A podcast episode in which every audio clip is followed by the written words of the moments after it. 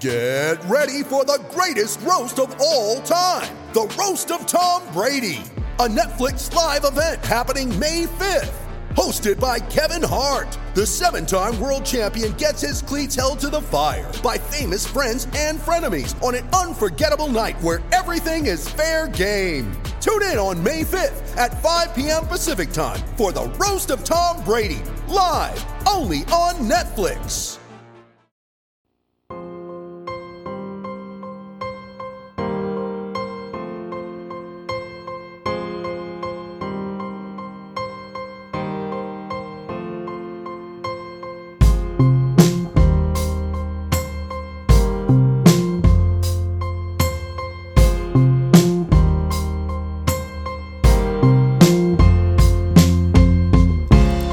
Into the Denver Stiff Show. I am your host, Ryan Blackburn at NBA Blackburn on Twitter. It is Friday as we take you into the weekend post trade deadline. Lots of fun stuff happened around the NBA world this, this past couple of days. The Nuggets were involved in a lot of those things, and there are a lot of things that affect the Nuggets this season and going forward. The Nuggets, of course, made a couple of trades that we will talk about. We'll also talk about the Utah Jazz epic game that just took place on Wednesday night. And to break it all down with me, I have brought on senior writer for Denver Stiffs, Brandon Ewing. Brandon, how are you, man? Ryan, I am doing fantastic. I appreciate you letting me hop on the pod tonight, talk a little trade deadline, talk a little Nuggets big time victory over the Utah Jazz. And I mean, there's no more stress over the trade deadline. We have a we have a good vision of what this Nuggets team is going to look like the second half of the season. So what better way than to talk about it on a new Denver Stiff? So let's get let's get this puppy rolling. There was a lot of a lot of worry, a lot of consternation to to throw a vocab word at you, uh, and I'm a little bit I'm a little bit surprised that they didn't end up making a bigger move. I thought that it was all lined up to do so, and things kind of fell through at the end. There were a couple of big names, including Jrue Holiday, that the Nuggets did inquire about, that they did try and go get, that they did make offers for. And those fell through, and the New Orleans Pelicans decided to just roll with what they have, and that's good on them. Per- perfectly fine, perfectly reasonable. Jrue Holiday is a great player, and you don't give him up for a deal that you don't feel is reasonable. So the Nuggets were forced to pivot. They made two separate deals. The first of which was probably the more impactful deal for how Nuggets fans feel about this season. Because it involved acquiring a first round pick, I feel like a lot of fans were upset that this team wasn't necessarily pushing for the playoffs, pushing for title contention. But those guys weren't going to play anyway, I think. What what say you? Yeah, I just I don't really know how to feel about it to be honest. Because the other day when we when we first saw the trade, I remember during our little roundtable, I gave it a C because I wanted to see if they did any other moves, and they did another move today with Jordan McRae, which I'm sure we'll talk about. But it's just like I don't know that the it's I have a really hard time grading trades right when they happen, especially when there's a first round pick involved, because you never know what's going to happen with it in the offseason. You never know if they actually keep the pick, who they draft, and how that player turns out. So it's really hard to grade it right now. I still think it was really hard to lose Malik Beasley. And that three point shooting, losing that is something I'm a little worried about. But I know Jordan McRae can shoot threes, but I don't know how much he's going to play. So the three point shooting is still one thing that I'm a little concerned about, but I'm not going to put a, a grade on the trade yet because I still want it to, to kind of play out and just see what happens. Because that first round pick could be huge. Just depends on where the Houston Rockets finish this year. So Nuggets fans should be rooting for Houston to lose every single game the rest of the season because then it's going to make this trade a whole lot better from a Denver perspective that shouldn't be hard for Nuggets fans. They always root for Houston to lose. That's that seems pretty clear. Uh, so let's let's go through the trades. Actually, we've mentioned it in passing, but let's actually break this down. The Nuggets made their first trade on Tuesday night, sending out Malik Beasley, Juancho Hernangomez, and Jarred Vanderbilt all to the Minnesota Timberwolves. In exchange, they brought back Keita Bates Diop, Noah Vonleh, Shabazz Napier, Gerald Green and the 2020 Houston first round pick. So we so we've seen that. I haven't actually seen that 2020 number confirmed, but I've heard somebody say it. Uh, Woj did not confirm it. Nobody actually did. So we're just assuming at this point. I think that's a good assumption though, and and it's still a good pick, especially if it's unprotected. Uh, but then the Nuggets decided, okay, Shabazz Napier, we've already got Monte Morris, we've already got PJ Dozier. We don't really need Shabazz Napier. If if we were going to trade Monte Morris, Shabazz Napier would have been a good backup option, but that kind of fell through. And so instead, they decided to pivot and forward Shabazz Napier onto Jordan McRae, uh, onto onto Washington and the Wizards, and picked up wing shooter and scorer Jordan McRae. And let me tell you, man, I really like Jordan McRae, and I think that the Nuggets did a really good job in getting him, getting somebody who's actually shooting better from three than Malik Beasley this year. And he, he seems like he would be a good fit, especially as like a 10th or 11th guy that can play sometimes, but not necessarily play every time. Uh, what did you think of what Denver did when it was all said and done? Yeah, I was really impressed with the Jordan McRae move just because Man, he's a he's a scorer. Like I looked at his game log this year, and he he had a 35 point game just last last month off the bench. Like I mean, this this guy right. this guy's a walking bucket. And then it, it led me to look even further because he hasn't really played that many NBA games last few seasons. So I went to look at his G League stats. And last year he or he averaged 30.3 points per game in the G League. Like I get a He's lot of people a lot of people can go off in the G League, but 30.3 points per game is kind of an insane number. Like he's he's for real. He he really is a scorer. He's very versatile. He can drive to the rim and draw fouls. He's got some passing in him. He didn't really cut when he was in the Washington system, but he didn't have to, and he wasn't kind of required to. But I I think he's big and athletic enough to be able to do that when he's in Denver system. Uh, I think that he's a good fit he's not going to play every time. He's not going to play every game. Sometimes it'll be Torrey Craig for defensive purposes. Sometimes it'll be Jordan McRae for shooting purposes. Most likely in the playoffs, in a playoff setting, Michael Malone is probably going to go with Torrey Craig. So uh, I think that people kind of look at this deal through the prism of what they think Malik Beasley could be and not necessarily what he would be for this team this year. I think Jordan McRae is just as good as what Malik Beasley would provide this season. Yeah, and I and just looking at Jordan McRae, like I'm a I'm a big guy with that continuity fit, and they lost three people who obviously have been with the team for a while, in Malik Beasley, Juancho, and Jarred Vanderbilt. But when you go on like Jordan McRae's Twitter and you see what all the Washington reporters write about him, he seems like the coolest, nicest guy ever. That's just going to fit seamlessly in this locker room. Like I I think he's going to be a perfect fit. I really do. And the Nuggets really prioritize good people.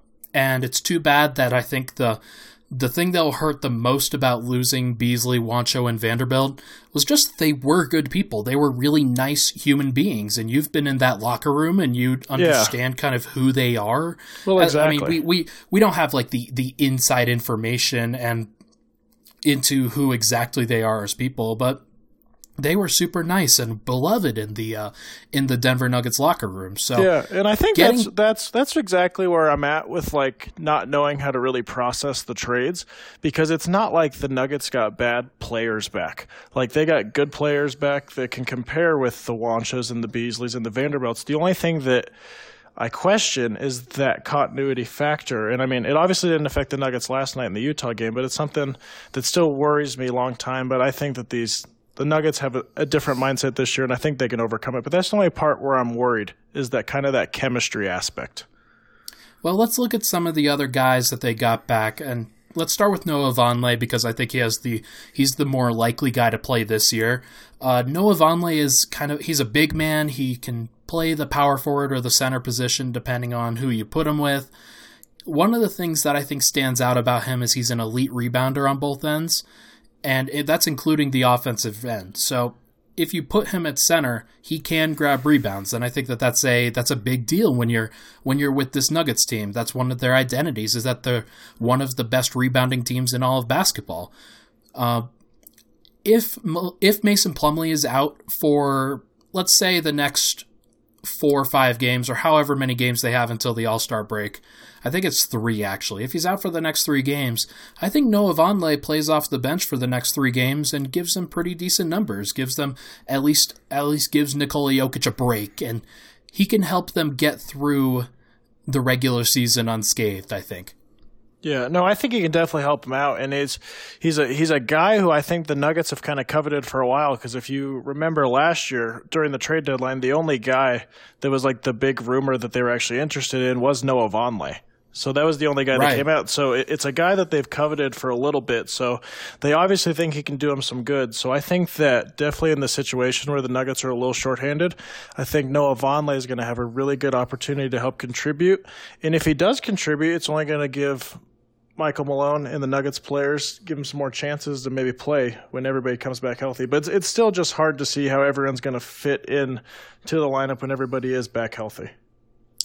Yeah, what really stands out about him offensively is uh, when when I kind of I did a profile on Denver Stiffs on uh, Noah Vonleh, Keita Bates Diop, who we'll talk about, and I, I talked about Shabazz Napier while he was in the Nuggets uniform for basically 12 hours. He's a Um, Nuggets legend as far as I'm concerned. Nuggets lifer. That's what I'll say. uh, but uh, I'll also have one up for Jordan McRae tomorrow. So if anybody is interested in learning some more about the stats aspect of these guys, then check that out on denverstiffs.com. Uh, the thing that stands out about Noah Vonleh, he's got really good touch offensively. Uh, he isn't always going to make the right play. He's not an elite passer. He turns the ball over probably a little bit too much, even though his his assist to turnover ratio is positive. It's not it's not great. Uh, he has good touch around the rim, finishes at a high level. Uh, he used to be able to shoot threes when he was in New York. If he can get back to that level, then that would be something that would be really important for what the Nuggets want to do. Uh, the problem is, is he's not a good defender, and when you when you play for Michael Malone, you have to play good defense. Now, defense wasn't exactly a priority for New York and for Minnesota, so it's possible that he didn't develop enough while he was there, or or wasn't even asked to try that whole hell of a much in those places. Uh, he will be asked to be a defensive player when he is on the Nuggets side, when he's on the floor. And if he can't defend, then he's just not going to play, and they'll go without him in the rotation. Uh, but either way, he, he has some talent, he has some capability, and it wouldn't surprise me if he stuck around with the Nuggets next season. Uh, but he is on an expiring contract, and it wouldn't surprise me if he was also let go. Yeah. No, I think that this is a really good opportunity for him, though, to just take advantage, man, because he's been on one, two, three. He's already been on four NBA teams. So, I mean, he's, yeah, he's got a, drafted in 2014. Is that right? Like he's bounced around Yeah. the league. drafted in 2014. I mean, he's still only 24 years old, though. So he's still a really Yeah, young he's player. got uh, he's got some untapped potential. I mean this this is a really young Nuggets team overall, and so he would fit right into kind of the core of that group. And it's one of the other reasons why I like this deal is it didn't make them any older. Like even though like Jordan McRae's 28, but Keita Bates Diop, who we'll we'll talk about now, is 23, 24. Uh, I think he's 24. I think he just turned 24, but I could be wrong about that. But I like him for their future. He's not going to play right now, but I do really like Keita Bates Diop. What have you seen from him that gives you some excitement?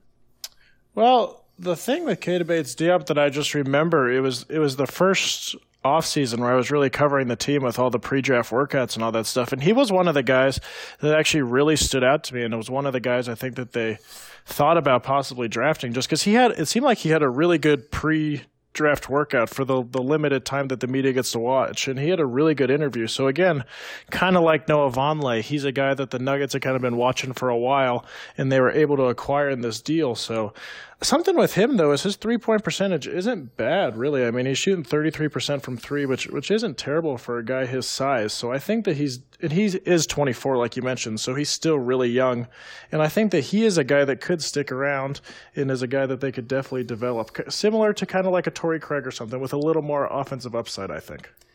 Yeah, there's definitely something to be said for that. He was drafted 48th overall, so the Nuggets had a couple of chances to pick him. Uh, they didn't end up doing so. They picked Jarred Vanderbilt as kind of a, a a ceiling play in the second round, but you're right. They they were interested in him. When they got Michael Porter Jr., I think they had to kind of pivot. They didn't want to draft two forwards at the same time. They wanted to draft a, a forward in Michael Porter Jr. and then a guy who projects as a big in Jarred Vanderbilt, excuse me. Um, and I think that made sense at the time, but because Vanderbilt didn't necessarily develop at the rate that they wanted him to, getting Keita Bates Diop right now is a great thing. I think that with Michael Porter Jr., I think he's going to start next year. I, I don't see any reason why they wouldn't start him next year. They'll need a backup, and they'll need a backup forward that knows how to defend, that knows how to hit spot up threes. Keita Bates Diop is also an elite cutter already he knows how to move off ball. And the one thing that stands out in a Jokic offense is if you have a big athletic dude who knows how to cut, he's going to get buckets. It's going to open up the floor for the rest of the guys. And even more so than, than Torrey Craig, Keita Bates Diop has a seven foot three wingspan. That is huge. That is massive. And yeah, ginormous. Whatever adjective that you want to use, honestly. use the whole book. Uh, Get the thesaurus out. but he he has the great physical profile that projects really well in the NBA. He's got the body that you want in a defensive forward. So if he can shoot, that's going to be a big deal. If he can shoot, if he could hit like 33, 35% from 3 next year, I think the Nuggets would be really comfortable bringing him off the bench. Maybe they let one of Paul Millsap or Jerami Grant go, I would guess it would be Paul Millsap, or they'll sign Paul Millsap to a cheaper deal and ask him to maybe play some spot minutes as opposed to a regular season rotation. I think that Keita Bates Diop can make an impact. Yeah, no, I agree. I agree completely, and I think that he's going to have an opportunity to. For sure. Okay, then let's let's uh, the 2020 Houston first round pick. We talked about that. Uh, other things that I think Denver could do, they have 14 players on their roster as soon as they cut Gerald Green, which is going to happen, by the way. I didn't mention that at the top, but Gerald Green will be cut. TJ McBride of, of Mile High Sports reported that first. Uh, PJ Dozier is on a two way contract, and he has absolutely earned the right to be on a guaranteed contract. I think he he projects to be a playoff player if guys struggle, if if the Nuggets need some extra size at the point guard position, or if guys get into foul trouble or get injured, PJ Dozier should absolutely be the emergency third point guard, in my opinion. So don't be surprised if they guarantee his contract, convert his two way deal to a full time deal before the playoffs, because if they need him, uh, they can't use him while he's on a two way contract. Yeah, no, I would really like to see PJ Dozier stick stick around for the long term. And I mean, the Nuggets have done a really good job of identifying talent, and some of them kind of escaped, kind of like Kenrich Williams escaped, Terence Davis escaped. I don't think we want PJ Dozier to escape. I think the Nuggets need to find a way to keep him long term, and I think that extra roster spot is just the way to do it yeah, by guaranteeing the deal, they didn't offer guaranteed deals to Terence Davis or Kenrich Williams, and I think that was a mistake. I think that they like one of the reasons why they kept Ken, or why they got rid of Kenrich Williams was they had Tyler Lydon on their roster and didn't want to give him up. Uh, that was a mistake. They should have ate that money and given that shot to Kenrich Williams because he can play a role in this league. He would basically be very similar to what Keita Bates Diop is providing, just a little bit less athletic. Actually, a lot less athletic, but it is what it is. Yeah, um, and, and Terence Davis has just been on a tear this year in Toronto, man. It's been really special. He's awesome. I mean, he only Good played he only played one summer league game with the Nuggets, but that summer league game was a ton of fun. You could just tell that dude was a player from the moment he stepped out there. Yeah, the Nuggets knew too. They didn't want to give him up, but they didn't have any roster. Or well, they they wanted to keep a roster spot open. They could have converted his contract, but Toronto offered him another opportunity where he could actually uh, have a role, and he does have a role. So Dozier is very similar in this case. He is currently the third point guard, but don't be surprised if they convert his contract and then have a decision to make about who to be the backup point guard next season. Monte Morris has been awesome, but PJ Dozier just provides a different he he just provides a different skill set that the Nuggets don't really have. So I have an I have a question. So how do these forty five days work with PJ Dozier? Like how do you monitor how many days he's been up here and how many days he hasn't? So it it's still a there's still a little bit of self policing going on with how many days a player is actually on the roster. How I think it works is that travel days do not count yeah. unless they are part of a practice. Um, and Denver obviously doesn't practice very often because they they don't have the time to, and they, exactly, they give their yeah. guys a lot of time off. Um, and what else? What else? What well, else? the the uh, interesting thing is that I think the G League season's almost over, so I, I just have no idea. It's over. I looked it up. It's over on March 28th.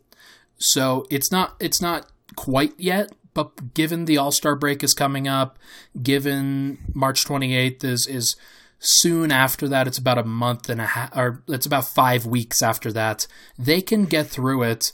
Uh, if I had to guess right now, I would say Dozier has probably used about 30 of his 45 days. So he'll use another three probably to be on the roster for these next three games. But actually, four if you count the practice that he's about to do tomorrow. Yeah. Um, but I think that they can make it work until the end of the season. They just have to make sure to guarantee his contract because if they don't, then he won't be able to play. The two way contracts are not allowed to be on the roster. Yeah, yeah, exactly. They they definitely got to find a way to make that happen.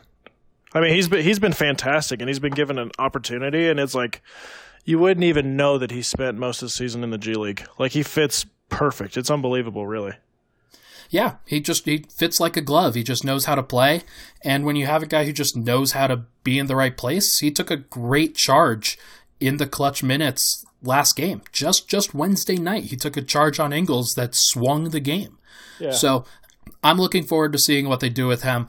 As a South Carolina guy, I have a little bit of an extra rooting interest with PJ, so I hope that he sticks around for sure.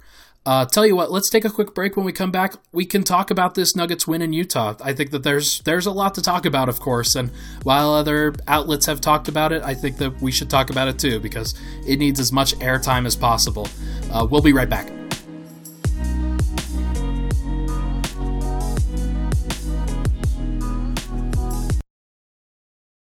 With threats to our nation waiting around every corner, adaptability is more important than ever. When conditions change without notice, quick strategic thinking is crucial. And with obstacles consistently impending, determination is essential in overcoming them. It's this willingness, decisiveness, and resilience that sets Marines apart. With our fighting spirit, we don't just fight battles, we win them. Marines are the constant our nation counts on to fight the unknown. And through adaptable problem solving, we do just that. Learn more at marines.com.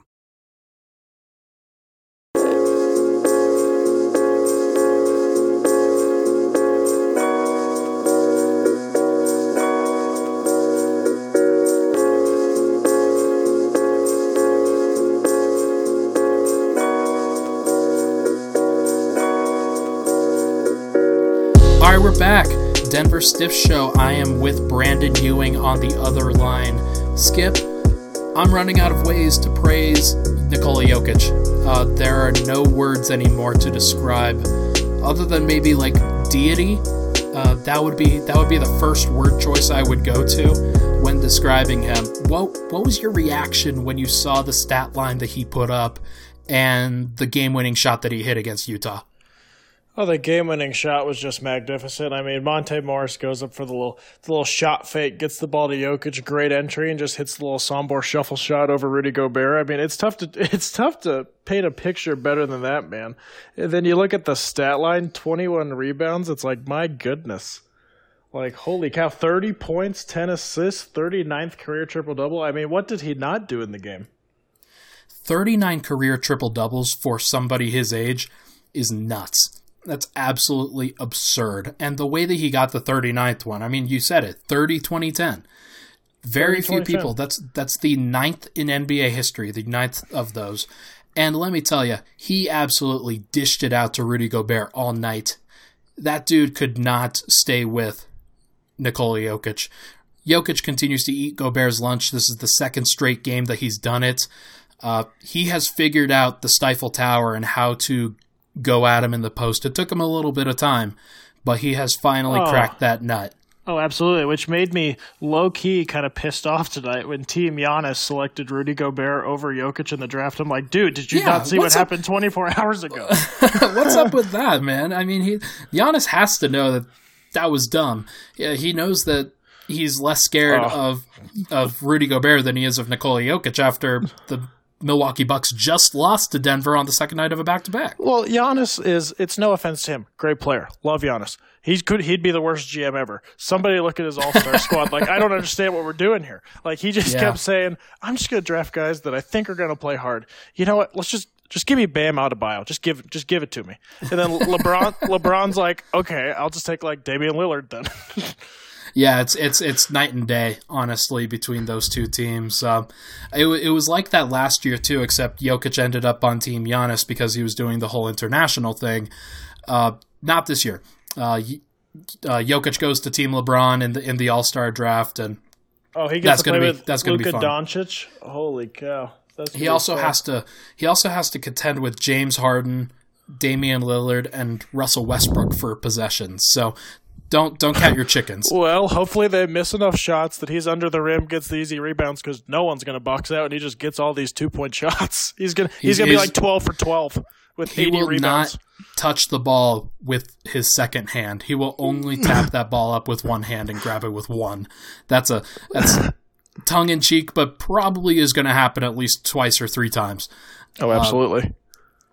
Uh, uh, let's get back to this Utah game because I think it has to be said that the Nuggets played seven players. They only played seven guys. They only had seven active. Well, they had nine active players technically, but only seven were actually going to play. And seven played very well. Uh, Vlatko Cancar made a joke online after the game that there was Snow White and the Seven Dwarves, and Michael Malone was Snow White. Oh, I love uh, the I love the question, like who's the Snow White, and he just says Michael Malone with the emoji smiley face, with like the blushing, with the blushing one. It's like, so funny, it's, it's and, and, it's it's true. But I don't know if you can find anybody whiter than Vlatko Cancar and Nikola Jokic on this earth. So it is what it is. Uh, but yeah, hey, Jokic was obviously awesome.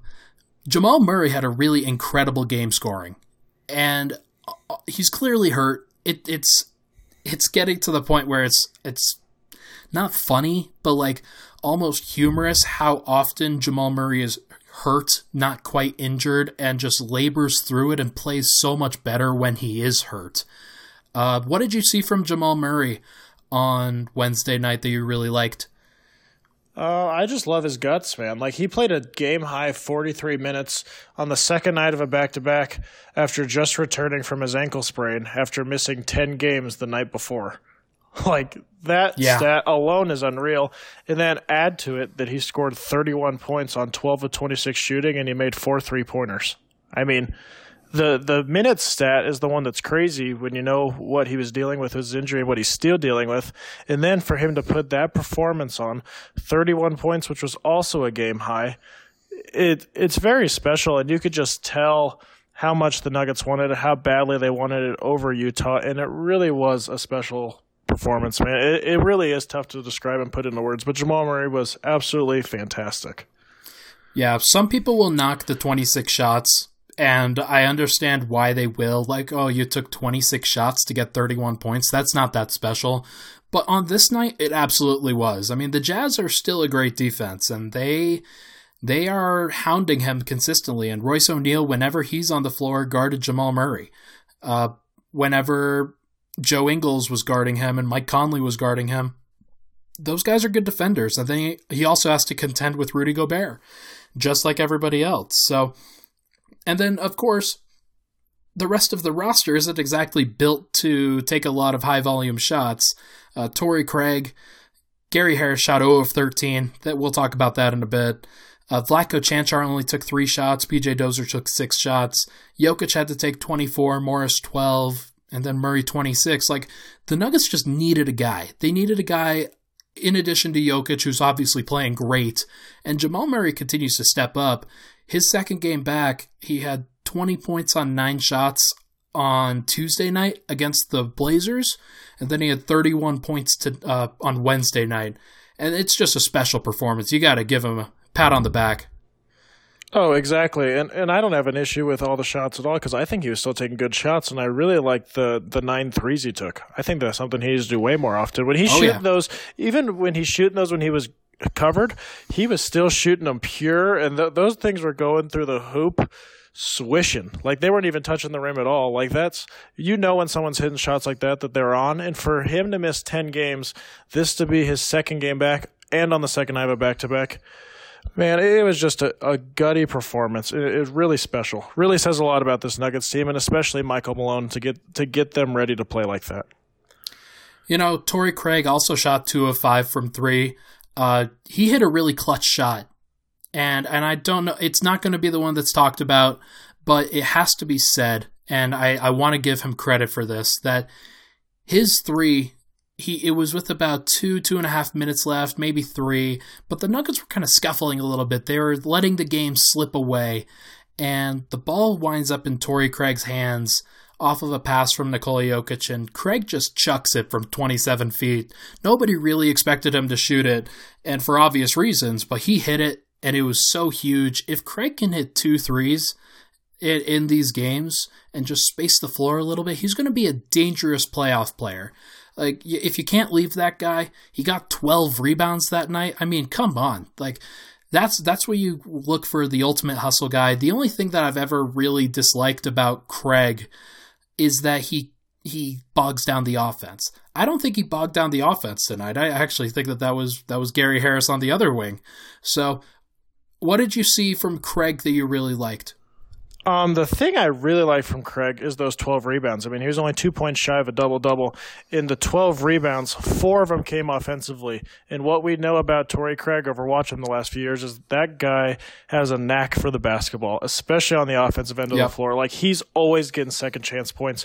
And like you said, if he can knock down like literally just two three pointers a game, keep the defense honest, space the floor. That is huge to go along with the defense, which we already know that he brings every single night. So I think that that it's crazy how much energy Torrey Craig can bring because I mean it's on a nightly basis that he is he's the it's most ener- he's the most energetic player on the floor, and it's something that's contagious and it's something the rest of the team buys. And I mean they only have seven guys last night, and they hold Utah to 95 points. I mean everyone's playing great defense, but obviously Torrey Craig's the catalyst for that, in my opinion. He had one block during that game. If you remember which one it was, it was where Donovan Mitchell thought he got by him, tried to put the ball off the window, and Torrey Craig chased it down in the half court and blocked it off the glass.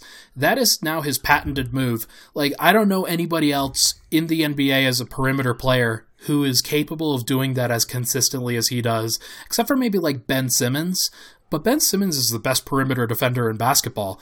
Uh, Torrey Craig is just just showcasing exactly what he can be as a man defender on guards. I really, really, really like what I've seen from him over, over the last few games, and he's definitely justified a rotation spot going forward and in the playoffs.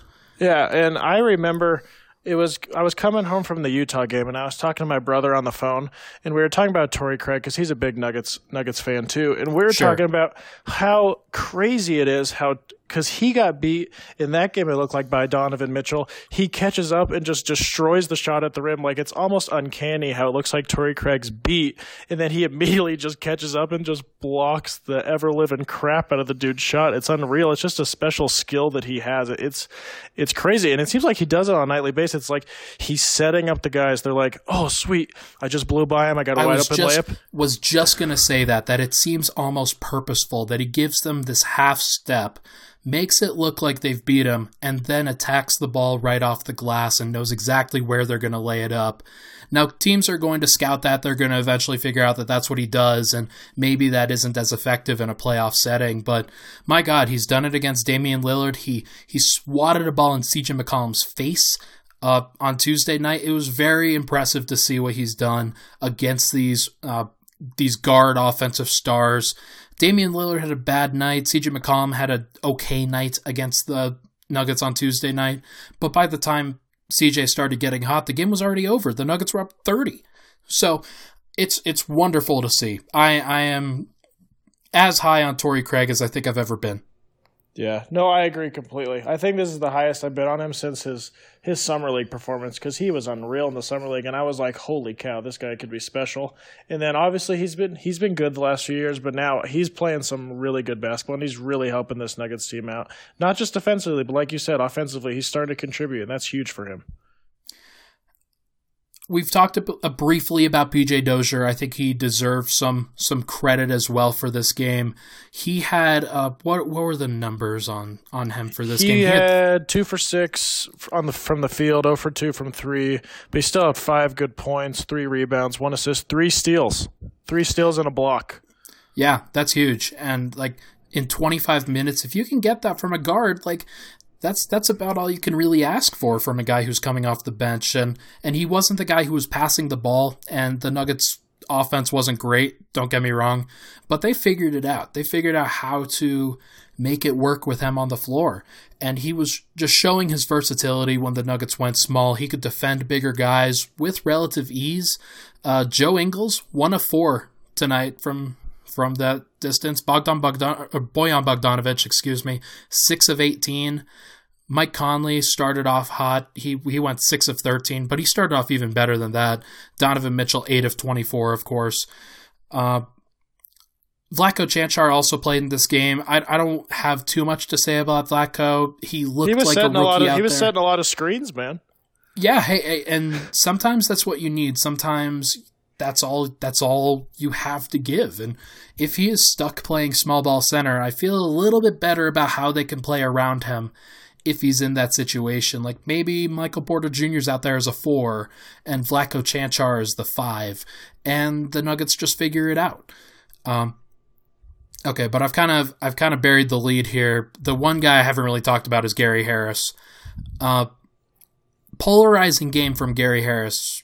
If you just look at it without the shooting, uh, without the points, he had eight rebounds, five assists, one steal, he did have three turnovers, but he was a plus seven.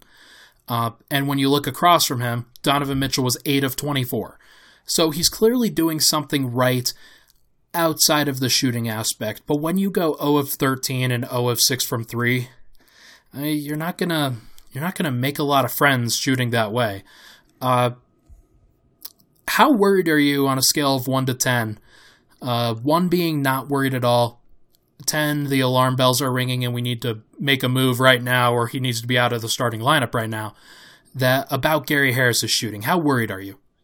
Um I'm a little concerned. I'd I'd put it at about a 6. Like I'm over I'm over halfway there. I mean, the he's shooting under 30% from 3 now. He's shooting 29% from 3. And that is the that's the lowest mark of his career since his rookie year where he was only 20% from 3.